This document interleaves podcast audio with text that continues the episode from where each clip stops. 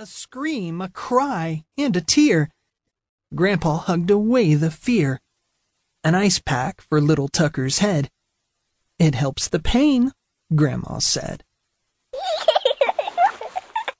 well, Tucker took no time at all to forget about that silly fall.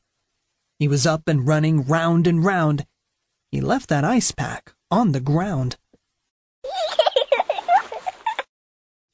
Then he started just like a race. Tucker ran at a fast pace. Around the turn, he grabbed a bag as he ran to play more tag. Upon his head the bag did go.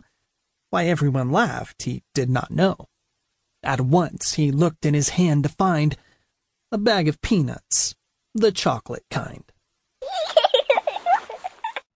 the bag of ice he thought he had